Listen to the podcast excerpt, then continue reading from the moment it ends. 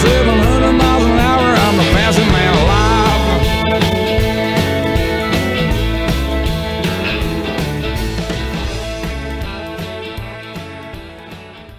Hello, welcome to Gilboys, the podcast you're currently listening to. I'm joined by, as always, by my friend and co-host Liam. Hello, everyone. It's wonderful for y'all to be back. As you can hear, Jordan has returned from his little vacation.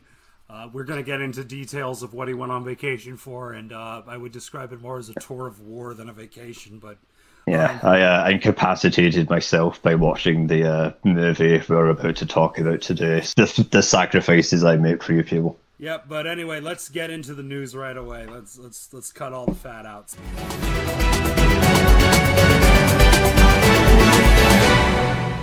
Do it live! Fuck it! First things first, Twitter is dead, ladies and gentlemen, and Elon Musk killed it. I should also point out, during your time off, you have also been suspended from Twitter. What happened? Please tell us the details of this. So, the film that we're going to talk about today, I've seen it 1.5 times. Once was when you were doing the choosing episode, and then again, it was on Twitter for like 8 hours, like some like bootleg Indian version of little fucking going up to do the toilet. So I'm watching that for like halfway through. I send it to some friends who are interested in it but don't want to pay money for it, and got me a nice little 30-day ban, which is my second Twitter strike after calling Nick Fuentes a faggot all those weeks ago, if you remember that. So you've got one more strike until you're kicked off Twitter, which honestly, I've been off. I have had my Twitter taken from an NFT grifter, and my life's been better without it. I'm not going to lie. It seems like that was more of a blessing than a curse at this point. But I would like to announce I will be starting a Threads page for the show as well as ourselves, because I would like to keep ourselves out in the open. But I'm going to Threads because, and I hate Mark Zuckerberg. Mark Zuckerberg's a terrible person. But in this case, the enemy of my enemy is my friend. So, yeah, I can't wait to see what happens to Twitter. Now that Threads is live and actually somewhat successful, he's in deep trouble. And we know this because literally as we're recording this, he has filed a lawsuit against Mark Zuckerberg for ostensibly, because God forbid, all the other Twitter clones, he didn't do this for Truth Social or Parler, but oh my God, an actual competition. This is bad. I must use the legal system against my enemies. Yeah, Elon Musk owns the very concept of social media now. This thing that he's owned for a year, he owns the big metaphysical concept of social media. So if you try to do any sort of rival, he'll half-assedly try to sue you into the ground. Considering how bad things are going at Twitter, there's a fucking tweet view limit now. It's I send it to you, there's a fucking, unless you pay the $8, you can only see a handful of posts before a fucking pop-up appears, and it's you've reached your tweet limit for today. Come back tomorrow when it refreshes. And imagine any other site doing that. Imagine fucking YouTube. You're sitting there watching grimace shake TikToks, then all of a sudden fucking Fred or whatever comes up, whoever the fucking mascot of YouTube is now, and it's yeah, you've reached your video limit, asshole. Come back tomorrow. That's The problem is that with doing that, well, there's two things. Number one, he says it's for data scraping. I guarantee it's because they didn't pay their bills. Very famously, they didn't pay their Google Cloud bill. And yeah, that's just what it's amazing when I'm not going to pay rent. I'm not going to pay anything. It's oh, fuck. Yeah, that's what happened. I mean, these rich assholes think they're above, paying anything. And then the minute they're faced with any adversity, they freak the fuck out. But I will say this about that. It's hilarious that he did that because, let's face it, people who use Twitter all day are... It's like taking drugs away from a drug addict. If you have a guy who's addicted to heroin, you don't take away their heroin. And they're going to go somewhere else to get it. So that's why they're in deep trouble if they don't fix this. Not to say they were in good shape now, but I firmly believe, I think he's going to sell Twitter for parts at this point before the year's up. I can see the writing on the wall. And I think he does too. That's why he's filing this desperate fucking lawsuit trying to be like, and I love, one of my favorite complaints on it is like, you hired all the people that I fired, you know, because that's how business works. Capitalism, baby. He's such a fucking prototypical idiot billionaire.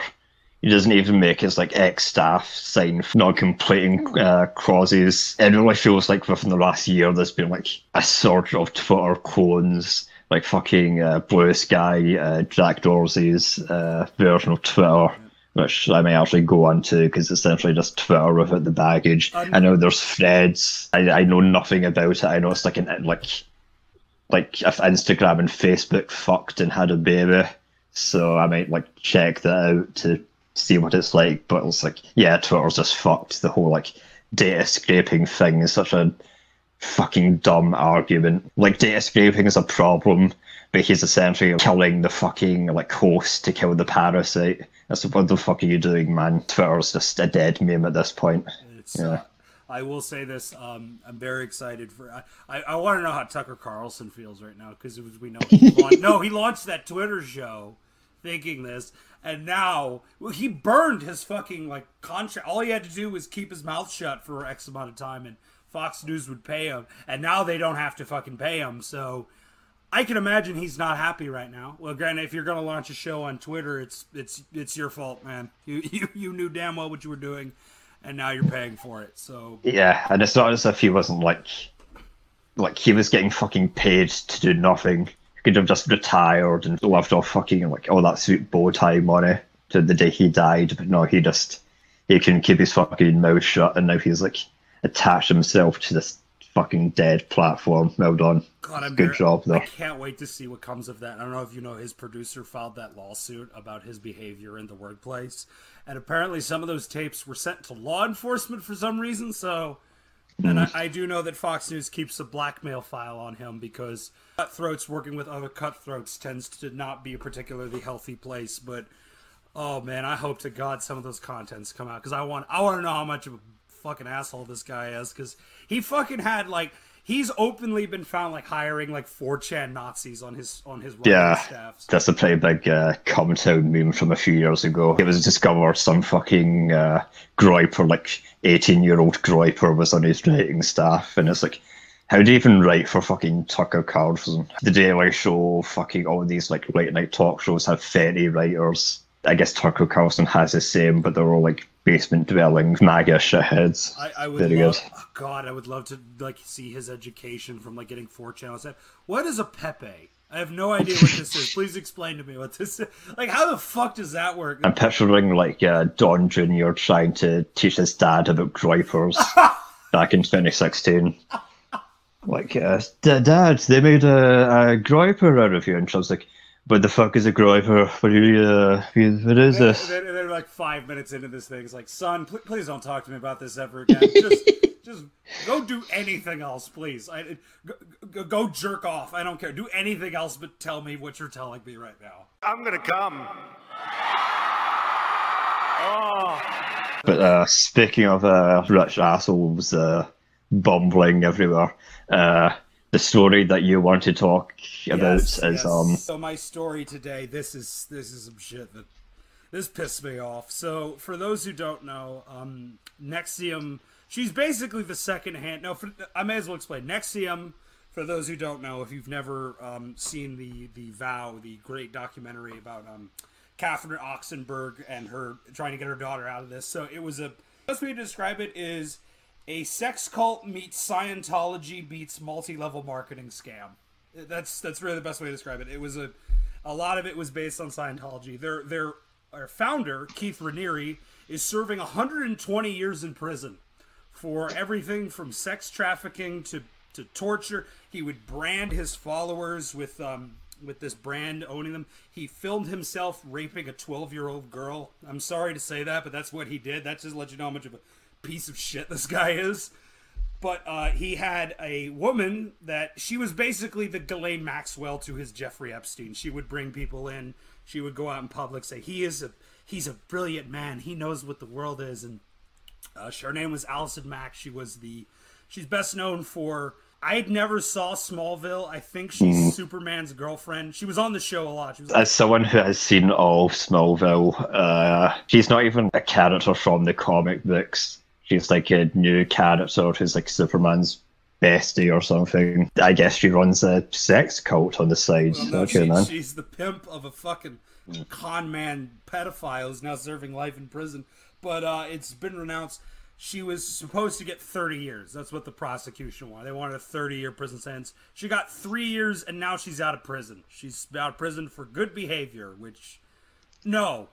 Fuck no. She should, if anyone, who, like I said, if, as someone who's read about NXIVM and, you know, the horrors that this fucking group wrought upon their victims, she should be in prison as long as he is. 'Cause, like, at least Ghislaine Maxwell, if she doesn't get killed, will go to prison for a long time. Like, this is just bullshit. It's one of those things where it's like, if you've been sentenced to 120 years in prison, that's almost redundant. That's like the most arbitrary sentence. They might as well, like, the judge might as well sentence you to forever in prison at that point, because your fucking skeleton's going to be there. I did that on purpose, just to say, like, you are such a piece of shit that we're going to list the years just so you know you're going to die there. Like, they did that on purpose just because, like, yeah, you're a piece of shit. Like, they did this, they do this a couple times with certain people, but yeah, she's out. They should have done the Superman 2 thing. They get Marlon Brando out, and it's like, I sentence you forever to the Phantom Zone. You, sir, may eat a bag of dicks and die. That is, the jury comes out and says, the defendant is motherfucking guilty. We would have said guilty, but we had to put the motherfucking in there to let you know how much of a piece of shit this guy is. But yeah, I would be very curious to know where she goes from here, because she's out of prison. I imagine she'll go to Scientology, because, again, there was a lot of Scientology influence in this call. Like a lot. Yeah, again, the problem is Keith Raniere wasn't as business savvy as Ron Hubbard was, you know, and also the pretension for sexual torture and pedophilia is also kind of a problem. Like, at least when L. Ron Hubbard did that, he did that in international waters where no one could prosecute him. Yeah, he had his own little navy to go to sex crimes and international. Pretty much like a proto-Jeffrey Epstein. Like, instead of the like Express, it's a fucking, like, whatever his fucking, like, yacht was called. This fucking NXIVM guy had was, like, it was this dumbass. He's, like, James Lindsay, if you know who he is.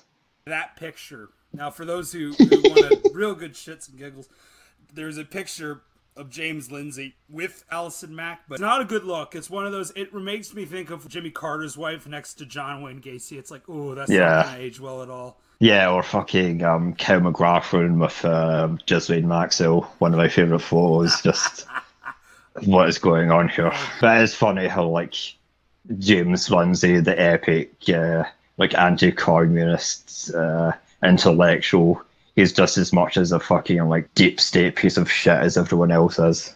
I think it's also, it's just one of those, he's a troll. Like, that's also the thing. He's one of these guys who's, like, just so, everything he does is for attention. Like, he doesn't really believe any of it. It's just, he needs, like, he pisses people off on Twitter. It's like, now buy my shitty book about Marxism, how it's evil, you know, just like, well, whatever, dude. Like, The more I talk about it, the more I'm like, I have nothing to say about you. You just, because you don't believe in anything. At least, like, with some other crazy grifters, they believe the shit, and that makes them interesting. They love everyone about Jordan Peterson. Peterson.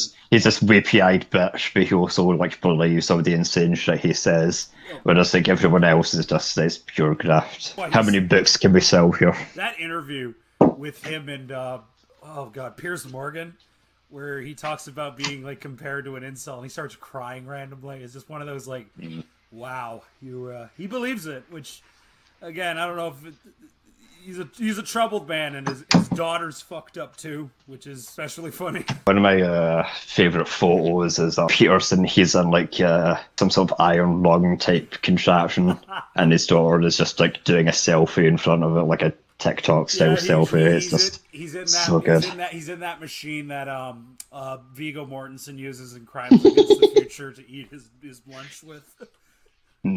Oh God, so fucking great. Wait, now I'm taking shawty with the microwave. Hotter than a baby in a microwave. Look at how she whopping, man, she might get paid. She whop, whop, whop a little harder. Look at how she whop, she a party starter. I hope that security remember the corner, cause I ain't finna whop over you and holler. Said I never dropped dying, but I dropped you a dollar. Speaking of fucked up individuals, the movie we're going to talk about today features one of the more fascinating figures to come out of Hollywood within the last few years, if you want to introduce it. Yeah, so this was something that you had described this film to me, and I was like, I have to see it now. So we are discussing one of the most baffling films of a long time, not just of this year, The Flash, directed by Andreas Muschietti, which, by the way, he calls himself Andy, which is bullshit. Andreas is a way better fucking name. Makes you sound way cooler.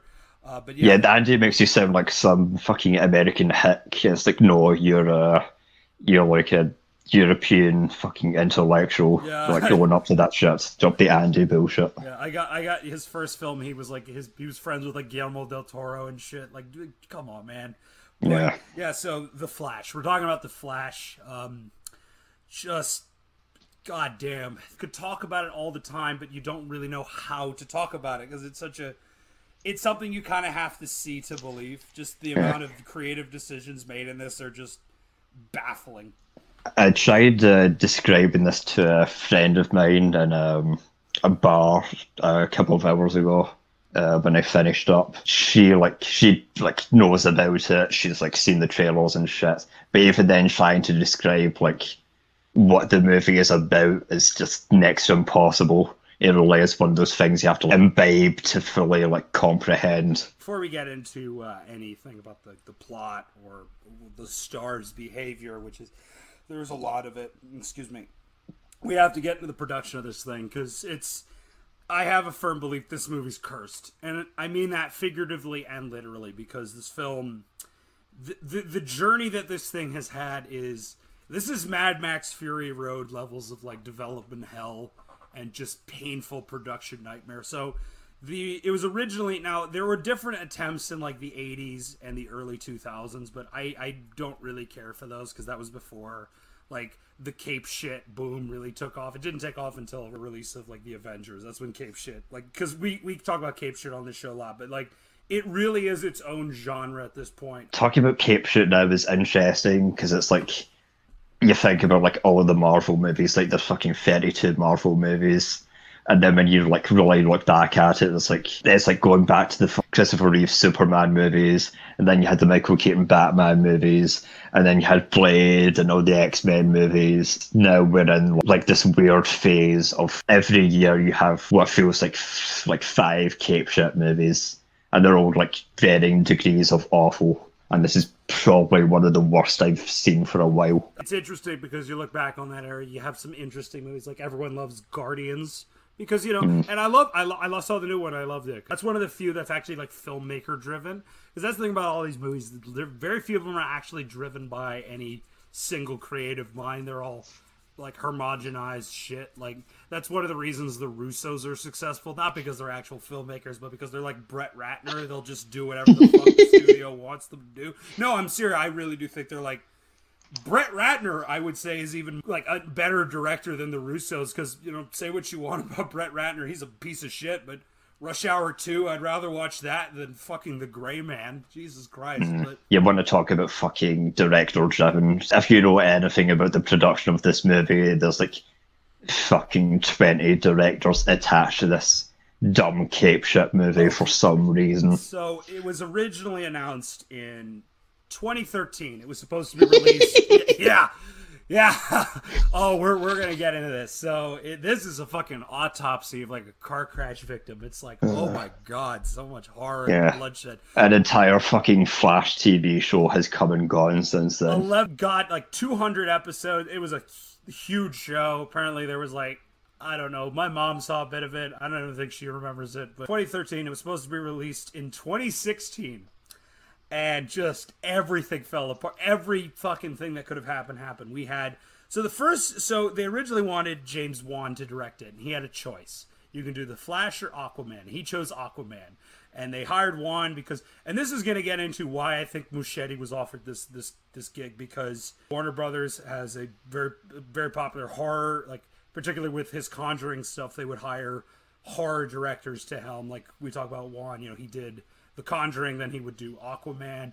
David Sandberg, who did the Annabelle sequel, was offered Shazam. Buschetti's first film before this was It, which had a huge hit for Warner Brothers. The sequel, not so much. It's one of the worst fucking studio films I've seen in a long time. This one, too. This guy's got a fucking... this dude's got a fucking mean streak, I'm not gonna lie. Like, this poor man being handed garbage. Like going from fucking It. I actually didn't mind the first It movie. I liked it. Like, the film it was. It was... actually pretty good, and then I saw the second one and it was just, what the fuck happened here, man? It's the exact same people making it. Just what is going on here? So yeah, James Wan off the table. So in 2015, Phil Lord and Christopher Miller are offered the film. They wrote a script and they were going to direct it, and apparently Ezra Miller, we will get into that, don't worry, but there's some other things we need to get to. So Ezra Miller hated their script so much he went into a hotel room and wrote a whole script from scratch. Like, just, God damn it, I would kill to be in that hotel room. The amount of cocaine, fucking mental illness, it's got to be a spectacle, man. Holy shit. But, and they left the project because, you know, well, they apparently the star hates our script and he's going to still star in the movie. So, fuck this, we're going to go do solo. And, well, that fucking fell apart. Yeah. These poor bastards. They're so lucky Spider-Verse was a hit. Yeah, it seems to be a running thread on, like, Red Letter Media brought this up recently, that movies just aren't director-driven anymore. Like, casting choices are completely out of the hands of fucking directors now. They're just, like, purely studio-driven. Oh, who's... Sam Raimi, Matthew Vaughn, Ben fucking Affleck was offered, and Martin Scorsese, which that last one's bullshit, but that would have been hilarious. That would have been fucking hilarious. But... they all turned it down. Ben Affleck's, like, they tried to get him to do a movie for so long. Like, he was so close to making that Batman movie, and it just didn't happen. Affleck has a weird love-hate relationship with Batman. We'll probably get into it in the next episode when we do, like, our full retrospective on this, like, not very good time of comic book movies, but, like... like, Affleck was so enthusiastic going into that fucking role, and then, like, just... if you see those fucking, like, AVS interviews, or it's either that or Justice League, I think it's Justice League, it's him and fucking Cavill next to each other, and Affleck just looks like he's on fucking, like, he's on suicide watch. He does not want to be there. Ben Affleck is one of those guys who just, he's a sad man. One of my favorite videos ever is... him introducing Kanye West at SNL, and he sounds like he's about to cry. Ladies and gentlemen, here he is, the man you came to see, Kanye West. He's married to fucking J-Lo, and he's still depressed. Like, goddamn, man, you... have you ever seen a film, The Way Back? It's a movie he did. Yeah, that's another one of those, like, baffling movies, because it's, like, it starts off as, like, stereotypical, like, basketball coach movie.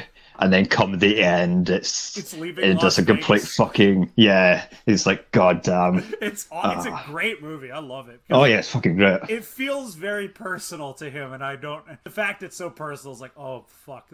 He might actually, because there's that one shot in the movie where he's just gunning a bottle of fucking whiskey in the shower, and I just like to believe that's what he does every day.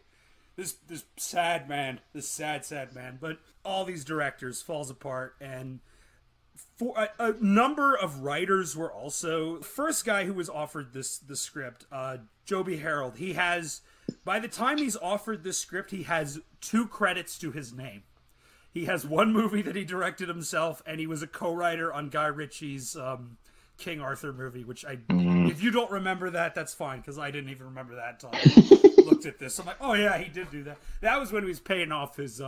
he was still paying off that divorce to Madonna. Yeah. He had to go do Aladdin. Dark fucking times for that man. But there was other problems. Ezra Miller at the time was filming Fantastic Beasts 2. So that led to, you know, we had to let him go do that. And there is a connection to his rap sheet involving that film. One thing leads to another. Just so much shit. 48 writers worked on this movie that we're at least aware of. Like...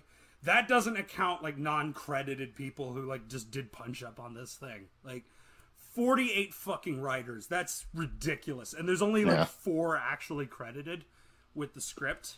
If you actually watch this movie, you can tell there has been like a metric fuck ton of punch up that has just not been credited. It's basically Fortnite the movie.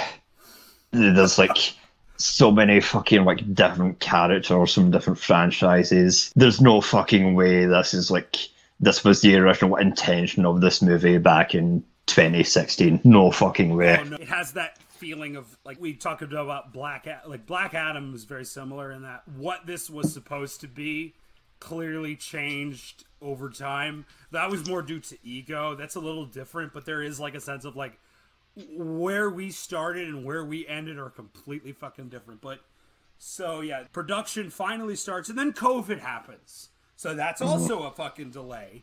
And you know, and during that time, our fucking star has a complete public meltdown. We will get into that, trust me. I just want to get into the rest of this here. So COVID happens. They're filming in England with COVID. And this has a very COVID movie feel to it. There's a lot, like, I was stunned when I watched this, how even though there's a lot of stuff going on, there's a lot of spectacle, it feels very like it's very tightly shot, although more than like, maybe 4 actors on set at the same time that aren't CG.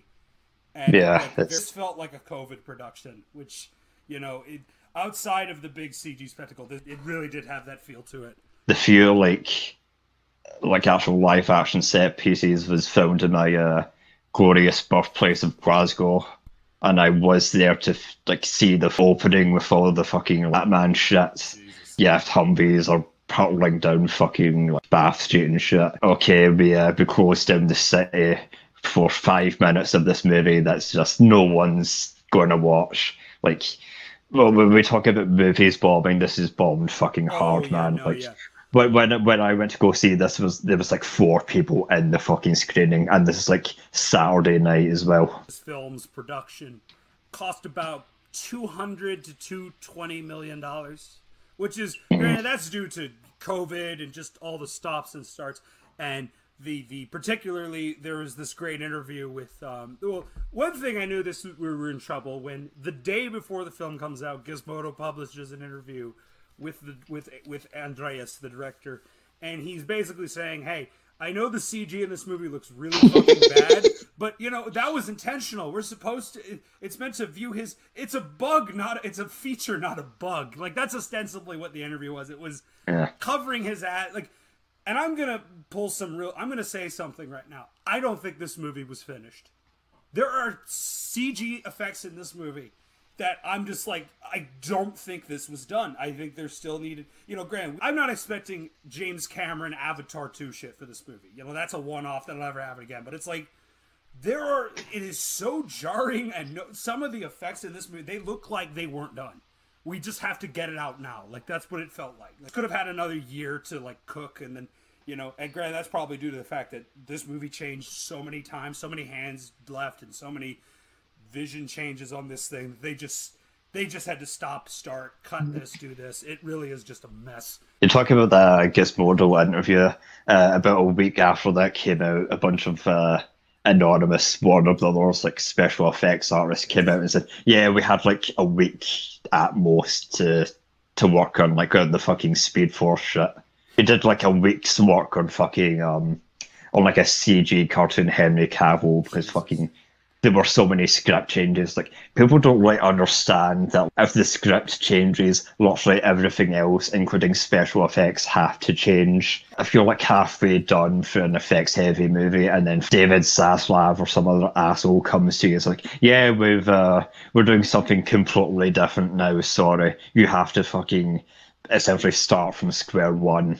And yeah, it's just, the CG is probably one of the, like, some of the worst I've seen for a long fucking time. I really do think this movie wasn't finished. Like, there are, like, the Henry Cavill shit, the some of the cameo shit, like, okay, just straight up, there's a CGI Christopher Reeve and Supergirl in this movie that just made my skin crawl, I'm not gonna lie. There's a couple in this, and one in particular, like, the CGI Christopher Reeve looks terrible. It looks like Facebook filter shit. It looks awful. Yeah. And do you know those Spider-Man memes of fake? It's like cam footage of the last Spider-Man movie. That's what this is. It's It was Doctor Strange 2, where like Saul Goodman. Yeah, like Walter White appears. Yeah, that really is like fake cab footage of like Tobey Maguire appearing at the fucking like start of like the last Spider-Man movie. Just God, some of those are fun. Just dog shit.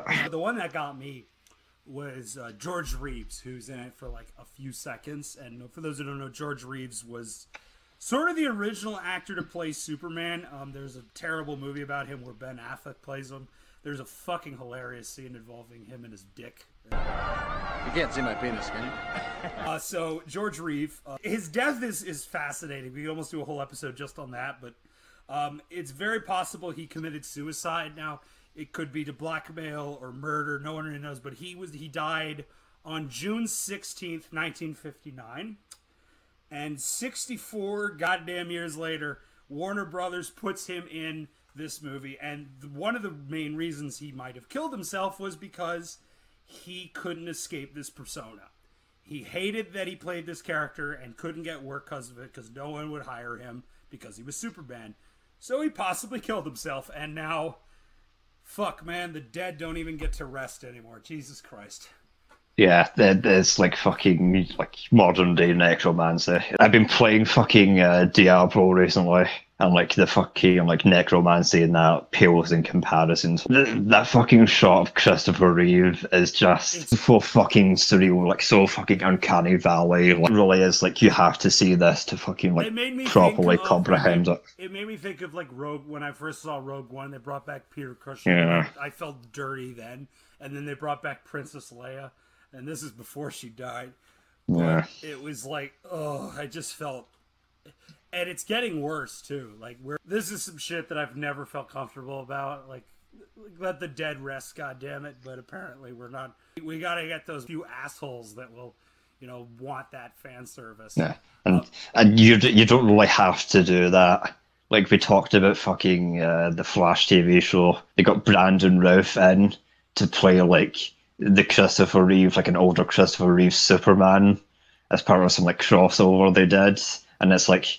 Why couldn't you have just done that? That just fucking so much easier, much less fucked up. It's just again, but I do think this is one of the problems I have with this movie, and that it is so like it's all about how you can't change the past, because the plot of this movie is basically about how Barry. AKA Notice we haven't actually talked about the film yet, and we're like 40 minutes. Because I mean, the actual plot of this movie is so superfluous to. Like, this is one of those movies where the message behind it is more fucked up than anything that happens in it, other than like, oh, by the way, real quick with one more CGI cameo, the fucking Nick Cage fighting the spider. Now, the only reason this is interesting is because... If you don't know the backstory behind that you'll just be like, what the fuck is this? Yeah. Like, is that Nick Cage? What the fuck is he doing here? Yeah, and for those who don't know, you could read about the production of Superman Returns all you want, but all you have to do is watch the amazing 20-minute piece that Kevin Smith put out because he was a writer on it. And I don't like Kevin Smith as a filmmaker, but he is a fantastic storyteller. He brings this psycho producer that he's hanging out with. He brings him to the premiere of Chasing Amy. And he's like, that gay black guy, can we have him be the voice of Brainiac's sidekick? During this time, we have the premiere for Chasing Amy. I invite John, because I know this dude doesn't know anything about my work. In fact, I don't think anybody at Warner Brothers knows much about my work beyond having read the script for Chasing Amy. So I figured it was fair to kind of invite the producer of the movie I was writing to see my new movie. So I said, we're having this premiere for Chasing Amy, you want to come? And he said, yeah. And I showed up, and I talked to him the next day on the phone. I said, what'd you think? He was going, interesting flick, which in Hollywood means I didn't like it at all. He's going, you know what I really like, though? He's going, the black guy, the gay black guy. I like that a lot. I liked his voice. I said, yeah, Dwight, he's very funny. And he said, that's what we need in our movie. And I was like, you want Dwight to be in the movie? I know he'd fucking be happy to do it. He said, no, we just need that voice. We need that character, somebody like him in our movie. Can't Brainiac have a sidekick? And I was like, well, yeah, I guess. And he said, give him a little robot sidekick and give him that dude's voice. I said, really? You want the robot to sound like a gay black man? And he said, that's what this movie needs, is a fucking, just a gay R2-D2. We need more shit like that in our movie. We need something that'll, like, we can make toys of and shit like that, like Chewie. We need Chewie in this movie. And I was like, you want me to just fucking write Chewie into the movie? Superman razzling Chewie? And he said, no, but just something like that. Like, maybe Brainiac has a dog, and it's a little cute dog, and we can make a toy out of it. Because that's what it's about. We got to sell some toys off this movie. So that's what I need in this movie. I said, I don't really know if that's going to work. He said, don't tell me it's not going to work. I want my Chewie. And I was like, I got your fucking Chewie right here. But I don't say that because I like the job. Just this complete nutcase is producing this multi-million-dollar movie. It's a fantastic. Yeah, and piece.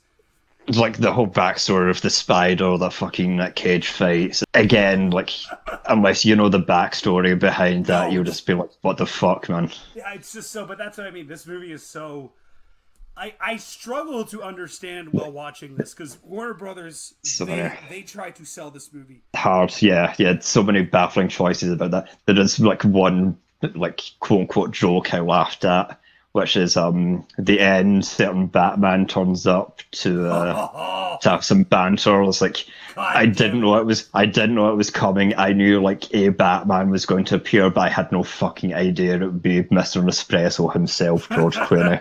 God damn it! You know, I'm blown away he even accepted that, because he's no. I mean, two reasons. Number one, he's basically retired from acting because he sold his tequila company for $1 billion. He doesn't have to work anymore. That goes into the ending of this movie being reshot 3 different times. Like, there was a version with, like, it's a mess, man. It's just too much bullshit to get into. But, yeah, but the actual plot, the reason that this movie is just really, really is so fucked up to me is because it's a movie where the actual story of the movie is about, like, you know, Ezra the sex pest Miller goes back in time to stop his parents from dying, and thus creates, like, this insane Sound of Thunder in a way, where you change one thing and everything else changes in the future. Like, that's kind of the extent of what this plot is. But the movie is, like, trying to say you can't change the past, you can't relive it, but it's also so desperate to throw. It almost gets to the point where it's struggling to find. That's what it felt like. The only reason they had Nick Cage, they're struggling to find any nostalgic things they could throw at the audience. Like, remember this? Like, it is so. There's no actual, like, plot structure to this movie. It's not like there's, like, I mean, there is, like, a through line. We have to stop X from doing X, but a lot of it is just, here's a cool scene, here's a cool character, here's this, here's that. Movie fucking over. There's no cohesive tissue to it at all. There's a fucking million things going on, but it's also just such a nothing burger. There's so much, like, CGI shit. The fucking scene where they, like, have to bust Supergirl out of prison.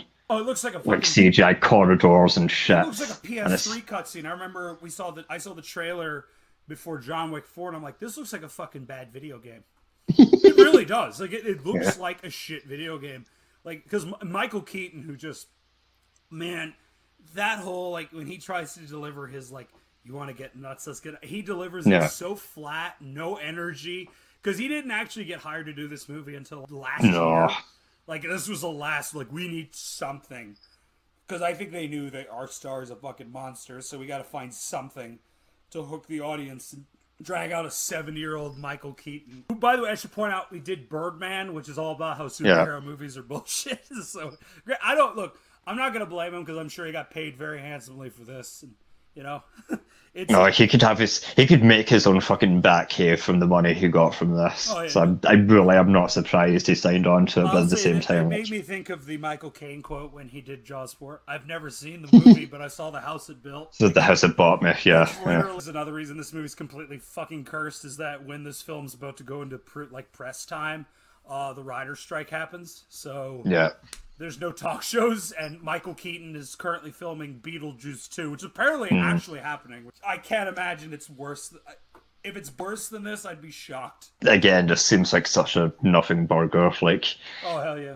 Fucking poor Keaton, man. I like him as an actor, but he's just totally cursed to relive these fucking characters he did, like, 40 fucking years ago. Let him do more roles like the other guys, where he's just an asshole. Like, that's awesome. It's one of my favorite Michael Keaton performances. Just, like, it's so fucking good. Oh, fuck, that scene where he's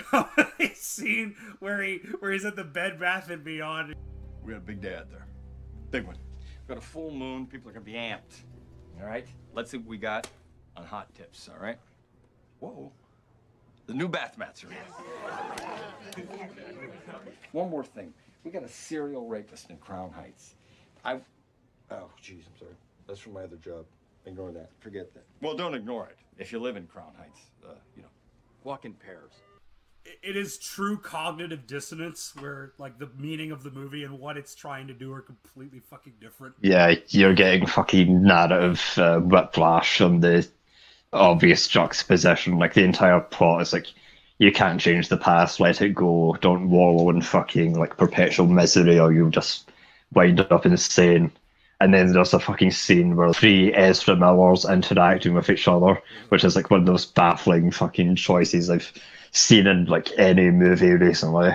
And fucking, like, all these beloved properties are colliding into each other. It really does feel like... I don't know if that's a Machete choice, but I like to believe he's literally smashing these worlds into each other as, like, when James Gunn did fucking Guardians 3, how that whole movie is, like, a fuck you to Marvel for, like, yeah, you fucked me over all those years ago, and now, like, yeah, here's your one successful, like, one good movie before I fuck off to the competition. Shit, it really does feel like, yeah, you really shouldn't be bringing these dead actors back. You probably shouldn't be doing that. I don't think Machete's that smart. I think this is the definition of, like, well, it's a gig, because Machete is one of these guys who's...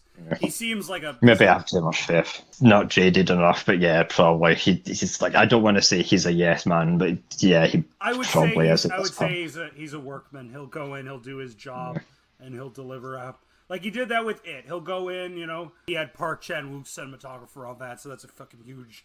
That's a huge upgrade, but, like, yeah, no, he really is, like... Man, if Brett Ratner didn't get Me Too'd, he'd be directing this fucking movie. It really has that vibe of, like, the directing of this movie feels like X-Men 3, where it's just, I don't care. Yes. Whatever you want me to do, I'll do it.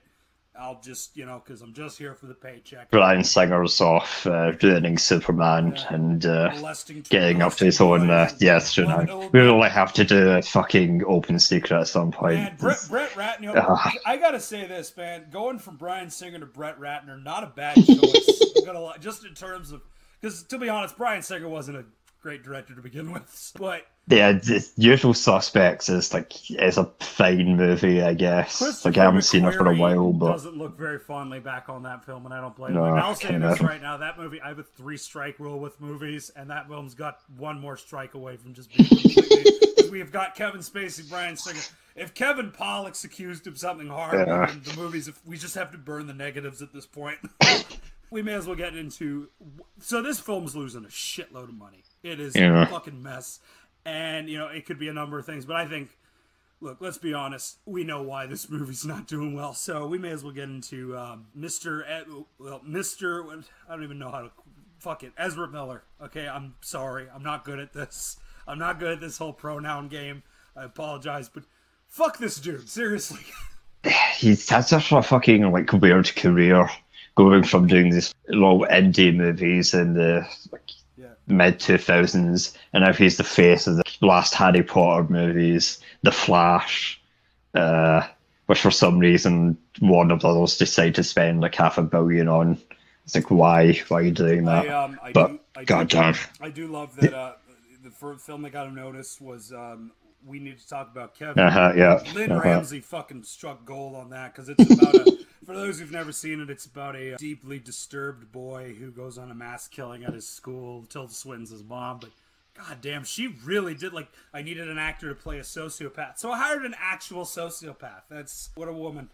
Yeah, no, he was, he didn't really have much of a career. He was in, like, Perks of Being a Wallflower and, like, a couple other films, but, like, he gets hired. He was like a fucking like fucked up Tumblr kid before Warner Brothers decided to, like, elevate him to the fucking heights of stardom, you know, for some reason. He seemed, it's weird because he seemed like a kind of an interesting dude, because he's a weird guy. Even before all of the shit goes down that we're about to talk about with his life, but there's a great video of him where he's, like, doing press for the Fantastic Beasts, the first one in, like, 2016. And in the middle of the interview, out of nowhere, he takes, like, a bottle of vodka. It's clearly a bottle of booze. And he just starts pouring it on his head for no reason. and not breaking eye contact. It is weird as fuck. It's. I wish I could play a clip of it because it's like you have to see it to believe it, because he's just pouring booze on his head, talking like, "Hey, I think this is a great film. I'm proud to work on." Like, okay. And then there's another video of him. I will play a clip of this where he's at Comic-Con and he's dressed as Toadette Mario Kart, and I don't know if he's on drugs or something. Something's fucking weird going on in his brain while he's doing this interview. You guys want to answer some slang terms? Oh, okay. All right. What is make whoopee? Oh, make whoopee. Oh, no. Whoopee. Okay, let's do one more. To root.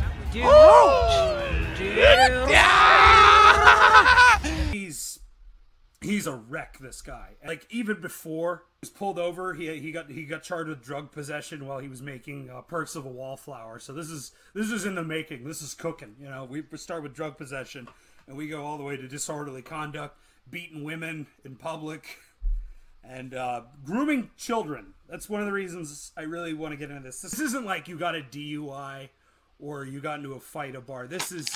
Yeah. This isn't like a fucking Tim Allen gets busted with several grams of coke in his pocket. This is like, he had his own fucking like tantric sex cult based out of some fucking Airbnb in Canada somewhere. He was in an Airbnb in Iceland, and he like apparently he convinced this group of people that he had supernatural powers. So there's a kid by the name of Token Iron Eyes. They met at a... he was 18 years old, Miller. I may as well get into this story. This is one of the reasons I think... I think this man's a piece of shit. So he met him at a protest for a pipeline that was being made on the tribal land, and he was 12 years old at the time, and Miller was 18. And you know that's one thing. That's already weird to begin with. When Iron Eyes was 14 years old, Miller flew him to London, where they were filming Fantastic Beasts 2. When Miller was 25, this kid was 14, which is not okay. And then you're getting like Michael Jackson. He's inviting my 12-year-old kids to Cirque du Soleil vibes. Apparently, people who worked on the film were talking about how he was giving this kid booze and marijuana, LSD as well, which is fucking crazy to give a 14-year-old, and apparently demanded they sleep in the same bed, which is that's Michael Jackson shit. That's up there with he gave me a glass of wine with some pills in it and told me to touch his penis. Like, that's literally what Michael Jackson did, and Miller's doing the exact same fucking thing. Like, fuck, I feel so bad for this kid's family. So the family not okay with this, thank God. And they file a protective order against Miller. Like, hey, this guy's grooming our child. And this kid basically goes online and says his parents are transphobic because Miller is a non-binary person. Which, no, I think even if they are transphobic, this is a situation where I'm sorry, but this is not okay. Yeah, they're not like the Michael Jackson kid, like, parents' kids. This man is likely diddling our kids, but he took us to Cirque du Soleil once to meet Bette Midler. Who's to say? He made Thriller. How could he be a bad person? All right. It really does help. Like, you can get away with anything if you have like a shred of talent, I guess.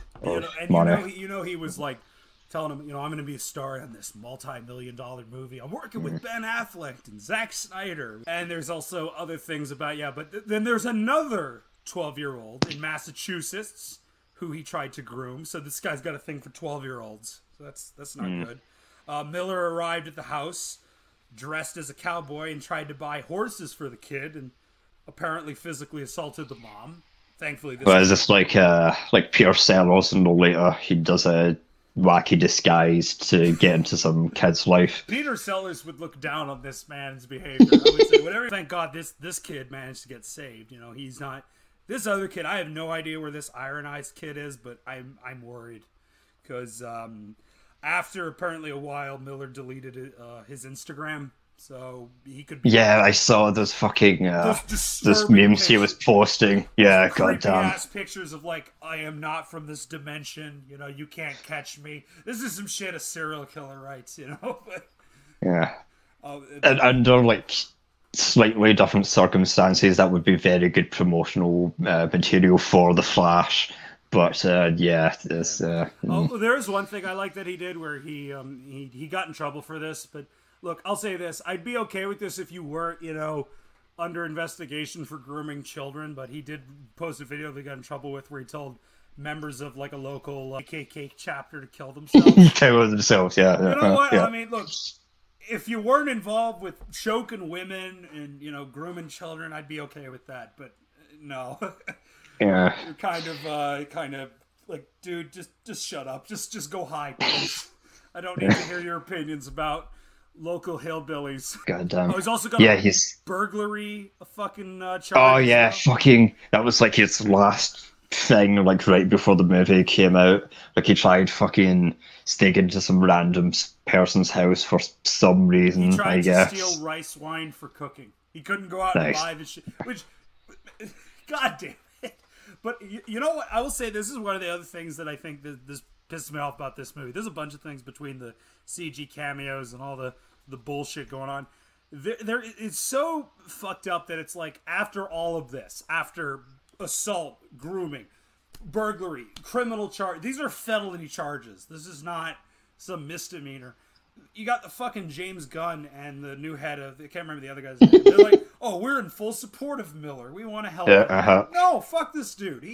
He had his chance and he blew it. Like it's not like he fucked up once. This is a pattern of behavior. And they're like, and I get they have $200 million in this thing. It's got to be a hit. And the way they tried to build this movie up was fucking hilarious, where it's like, I don't believe that Tom Cruise quote was real. And if it is, he didn't even watch the movie.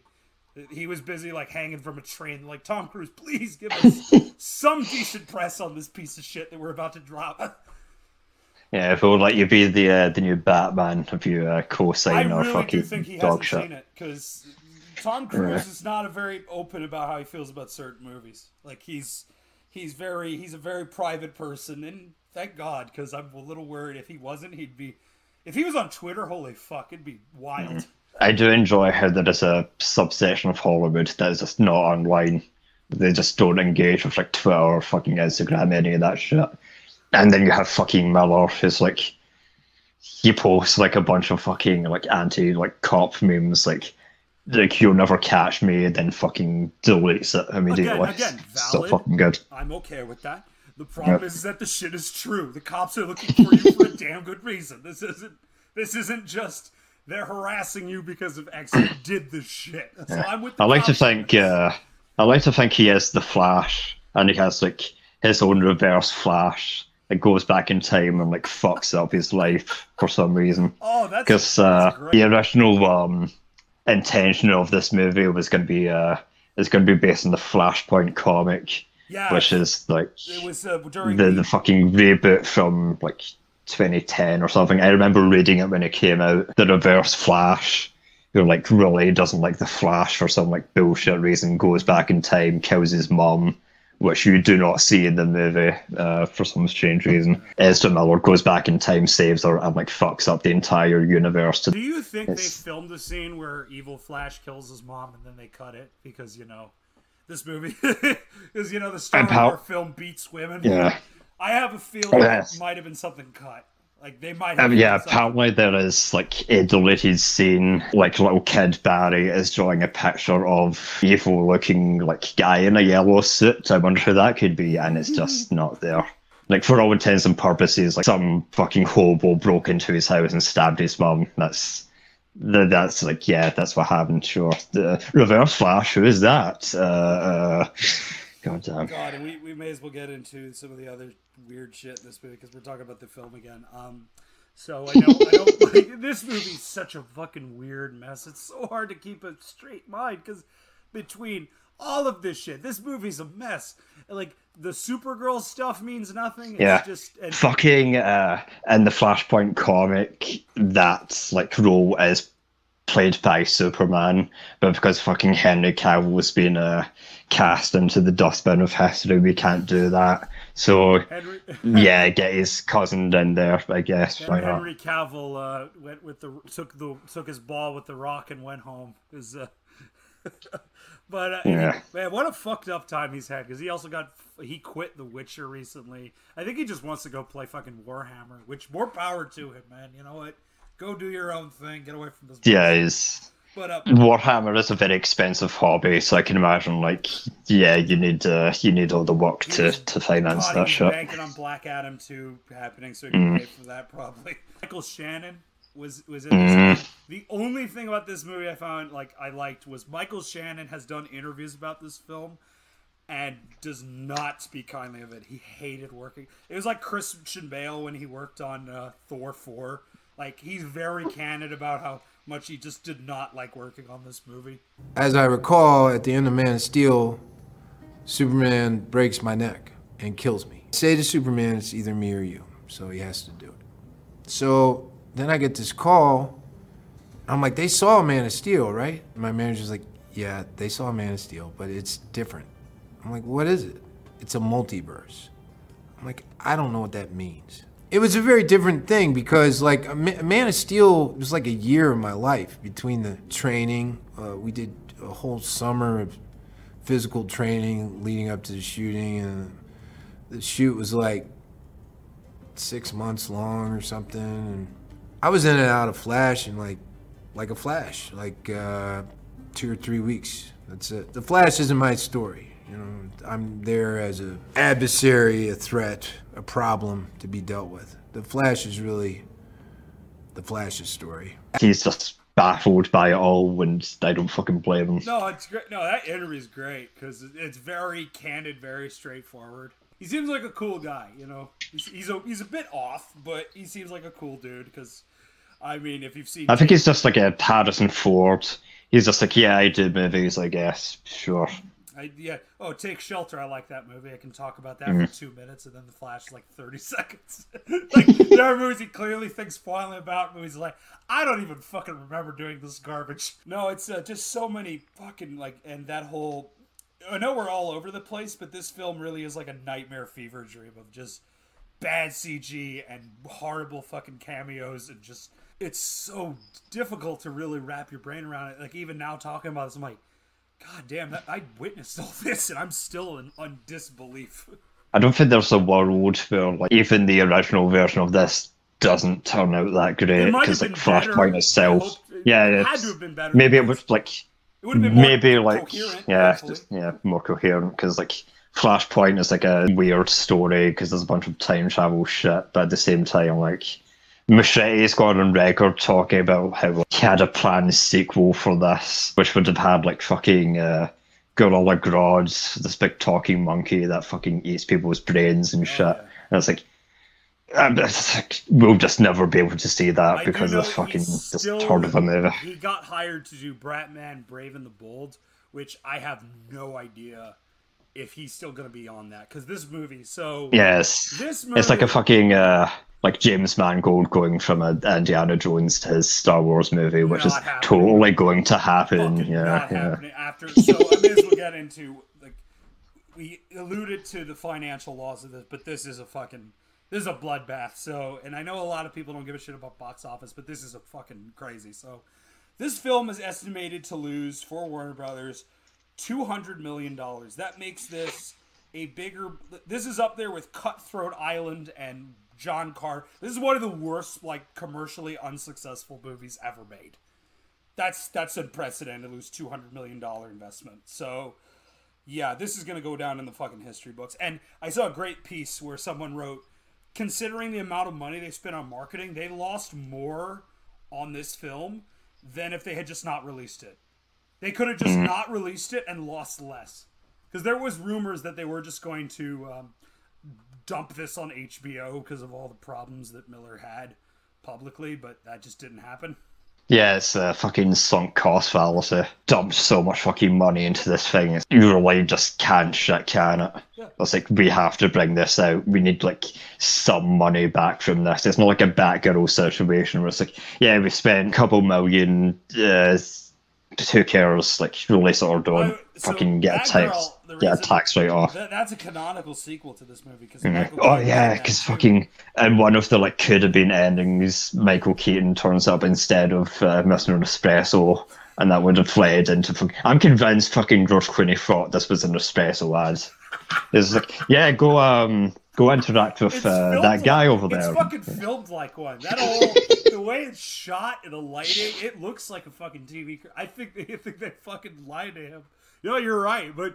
Yeah, so I'm so curious more about Batgirl now than I was before, because if this was considered releasable in theaters, I gotta know how bad Batgirl...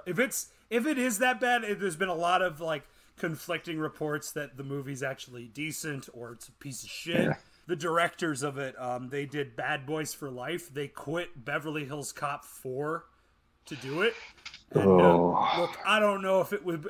Look, I don't think Beverly Hills Cop 4 is a better choice. It might be a worse choice, but at least that movie's coming out, so we're eating. Yeah, fucking. Yeah, I've seen like some stills from that girl, and it looks fine because it's set in like the weird gothic Tim Burton universe, and that was also filmed in Glasgow. I saw like a little piece of it getting filmed that gets shit canned, but fucking The Flash doesn't. That's like, what I mean. What were you thinking, man? I gotta know how bad it is now. If it is that bad, I don't know. No one's seen it. But yeah.